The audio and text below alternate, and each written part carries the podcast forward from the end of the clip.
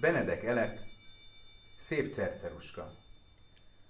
Hol volt, hol nem volt. Volt egyszer egy szegény özvegyember, s annak két szép leánykája. De bizony aztán olyan szép volt mind a kettő, hogy király kisasszonyoknak is beillettek volna. Bebizony. Lakott az özvegyember szomszédságában egy özvegyasszony. S ez egyszer, mikor a nagyobbik lányka, akit Celceruskának hívtak, az udvarban játszadozott, átszólt a kerítésen. Te lányka, mondd meg az édesapádnak, hogy vegyen feleségül engem, és én titeket tejbe, vajba fürözgetlek. Megőrült ennek Cerceruska. Futott az édesapjához, s mondja, mit üzent a szomszédasszony. Biz az jó lenne! mondta az özvegyember, s még aznap feleségül vette a szomszédasszonyt. Hiszen jó dolguk volt a lánykáknak egy hétig, kettőig. Cirókálta, marókálta a mostohájuk, de aztán csak megfordult az indulata, s a szegény árvák többször kaptak verést, mint ételt. Egy nap azt mondál Cerceruská hugának. Hallod-e, édes hugocskám? Ez a gonosz asszony még elpusztít minket. Menjünk világgá. Én nem bánom. Menjünk világgá. Jókor reggel fölkeltek, s azt mondták a mostohájuknak, hogy eprészni mennek az erdőbe, ha elereszteni. Csak menjetek, mondotta az asszony. úgy sem veszem semmi hasznotokat. S mikor a leánykák kimentek a kapun, utánuk szólt lassan, de Cerceruska jól hallotta.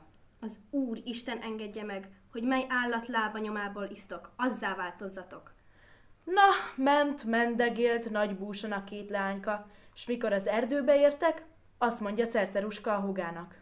Hallod-e? Nehogy valamiféle állatnak a lábanyomából így áll, akárhogy megszomjú hozzá. A kicsi leányka megígérte, s azzal eprészni kezdtek. Szedegették az epret, egymásra nem is gondoltak, s lassanként egyik erre, másik arra elbódorogtak. Egyszerre csak erősen megszomjazott a kicsi leányka, de nem talált sem forrást, sem patakot. Mit csináljon, Istenem, mit csináljon? Meghal a nagy erős szomjúságtól, ha egy csepp vizet nem talál. Ment, mendegélt, keseregve, sírdogálva, s ihol talált egy csepp vizet valami állatnak a lába nyomában. Ő bizony iszik belőle, akármiféle állatté változzék, gondolá magában. Hát, uram Jézus, ne hagyj el! Ahogy egy cseppet ivott, mindjárt őzé változott. Eközben Cerceruska teleszette a kosarát, s néz erre, néz arra, hát sehol sincs a kicsi hugoskája. Keresi, kiabálja, s jaj, Istenem nem találja. Sírt Cerceruska, sírt keservesen, hogy zenged belé az erdő. Hát egyszer csak szalad felé keserves nyihogással egy őzecske, nyalja falja Cerceruskának kezét, arcát, mindenét. Ó, Istenem, Istenem! Ez bizonyosan az én kicsi testvérem! Nem fogad el meg a szavamat, s őzdé változott.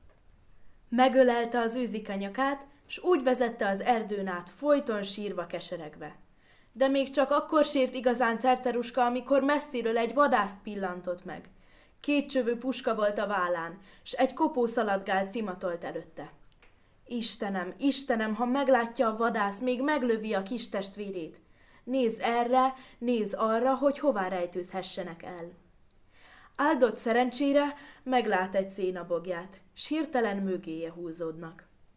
De hiába húzódtak, mert a kopó megszimatolta az őzecskét, s egyenest a bogjához szaladt. Körülszimatolta az őzecskét, de nem bántotta hanem hirtelen megfordult, visszaszaladt gazdájához, ugrált, vinnyogott, s addig neki békét nem hagyott, míg egy darab kenyeret nem adott. A kopó felkapta a kenyeret, elszaladt a bogjához, ledobta cerceruska elé, visszaszaladt a gazdájához, s még erősebben ugrált, vinnyogott. Csodálkozott a vadász, nem értette a kopó dolgát, mert máskor nem is gondolt az evésre, míg haza nem tértek a vadászatról, hanem azért dobott neki még egy darab kenyeret. A kopó ezt sem ette meg, hanem szaladt egyenesen a bogjához, s cerceruska elé dobta a kenyeret. Aztán vissza megint a gazdájához. Felszökött rá, s olyan keservesen vinnyogott, mintha leütötték volna a derekát. Na várj csak, mondta a vadász. Még adok egy darab kenyeret, de most már magam is megnézem, hová viszed, mert lehetetlen képes, hogy mind magad ennéd meg. No hiszen elállott szeme szája a vadásznak, mikor látja, hogy a bogja tövében egy szépséges, szép leányka sírdogál, s mellette egy őzecske nyihog keservesen. Cerceruska ráborult az őzecskére, s könyörgött a vadásznak. Ó, édes vadász bácsi, ne bánts ezt a szegény őzecskét, mert ez az én testvérkém. Mit beszélsz te, leányka? Te! Már hogy lehessen egy leánynak ősztestvére? Cerceruska erre elmondotta, hogy kik, s mik ők, hogy milyen szerencsétlenül járt kis testvére. Kicsordult a könnyerre a beszédre a vadász szeméből, s azt mondta. Ne félj, Cerceruska, nem bántam én a testvéredet, de sőt, inkább magammal viszlek a palotámba, mert úgy tudd meg, hogy én vagyok ennek az országnak a királya. Azzal kézen fogta Cerceruskát, Cerceruska pedig átölelte az őzecske nyakát, s úgy sétált a királyi palotába. Ott a király megparancsolta, hogy az őzecskét külön kertben tartsák, Cerceruskának pedig minden ember engedelmeskedjék, kedvét keresse neki, aki jót akar. Na, kedvébe is járt mindenki Cerceruskának? Csak egy udvarbéli asszony, aki a dajkája volt a királynak, nézte rossz szemmel. Ennek az asszonynak volt egy leánya, s mind azon mesterkedett, hogy a király vegye feleségül az ő leányát. Mert hogy szavamat össze ne keverjem, a királynak még nem volt felesége. Hiába ajánlották neki a legszebb király kisasszonyokat, egy sem tetszett neki. Örült ennek az asszony, de bezzeg megijedt, mikor Cerceruskát meglátta. Bizonyosan ezt akarja feleségül venni a király? Gondolta magában. De abból ugyan nem lesz semmi. Csak azt várta, hogy a király elmenjen hazúról. Lement Cerceruskával abba a kertbe, hol az őzecske lakott. Volt ennek a kertnek a közepén egy tó, s mikor ennek a partján jártak, azt mondja az öreg asszony. Állj csak meg, Cerceruska, nézd meg magad a tóban, milyen szép vagy. Cerceruska belenézett a tóba, s abban a minutában a gonosz asszony belelökte. Hely, Istenem, nyihogott az őzecske keservesen, szaladgált a tó körül, de az öregasszony odaszólt neki. Nyihog, nyihog, csak ne beszélj! Hazajő estére a király, s megy a cerceruska szobájába egyenesen. Hát a cerceruska nincs ott. Hívatja az asszonyt. Hol van Cerceruska? Bizonyosan a kertbe ment. Mindig ott játszadozik az őzecskével. Megy a király a kertbe, keresi, kiabálja cerceruskát, de csak az őzecske volt ott. Az pedig nyihogott, szaladgált, nem tudott szólalni. Megszomorodott a király erősen. Azt hitte, hogy Cerceruska elbújdosott a palotából. Kurrentáltatta az egész országban. Teménytelen aranyat ígért annak, aki visszahozza Cerceruskát. De ígérhette volna a fele királyságát. Cerceruskát senki meg nem találta. Egész napokon keresztül ott járt kelt a király a kertben, s csak az őzecskét simogatta, kérdezte. Nem láttad Cerceruskát? De az őzecske csak nyihogott, nem tudott beszélni.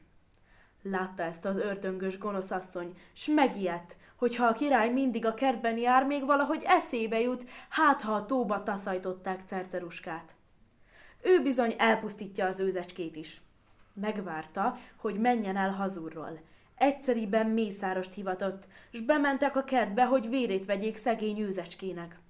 Haj, szegény teremtés! Mikor meglátta, hogy ő a mészáros a késsel, neki rugaszkodott, s szaladt a tó körül, ahogy csak bírták gyenge lábai. Hiába csalogatták, meg nem állott, s halljátok csodát, amint a tó körül szaladgált, a nagy ijegységtől megjött a szava, s elkezdett beszélni. Kelj ki, édes szerszeruskám tónak fenekéből, nagy halnak beléből, fenik a kés gyenge bőrömnek, mossák a résztányért piros véremnek. Éppen ebben a szempillantásban érkezett a kertbe a király, s hallja, hogy mit kiabál az őzecske. Mindjárt összekiabálja az egész udvar népét, kimereti a tó vizét, kifogatja a nagy halat, a hasát fölvágatja, s hát csak ugyan benne volt cerceruska. Úgy láttam, mint ma, hogy élt, s még százszor szebb volt, mint annak előtte. Volt öröm, de milyen?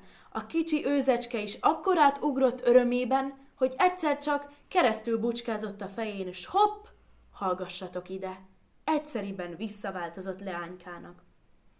Eközben a tó ismét megtelt vízzel. Noha megtelt, a király meg is fogadta a boszorkányt, s beledobatta a tóba.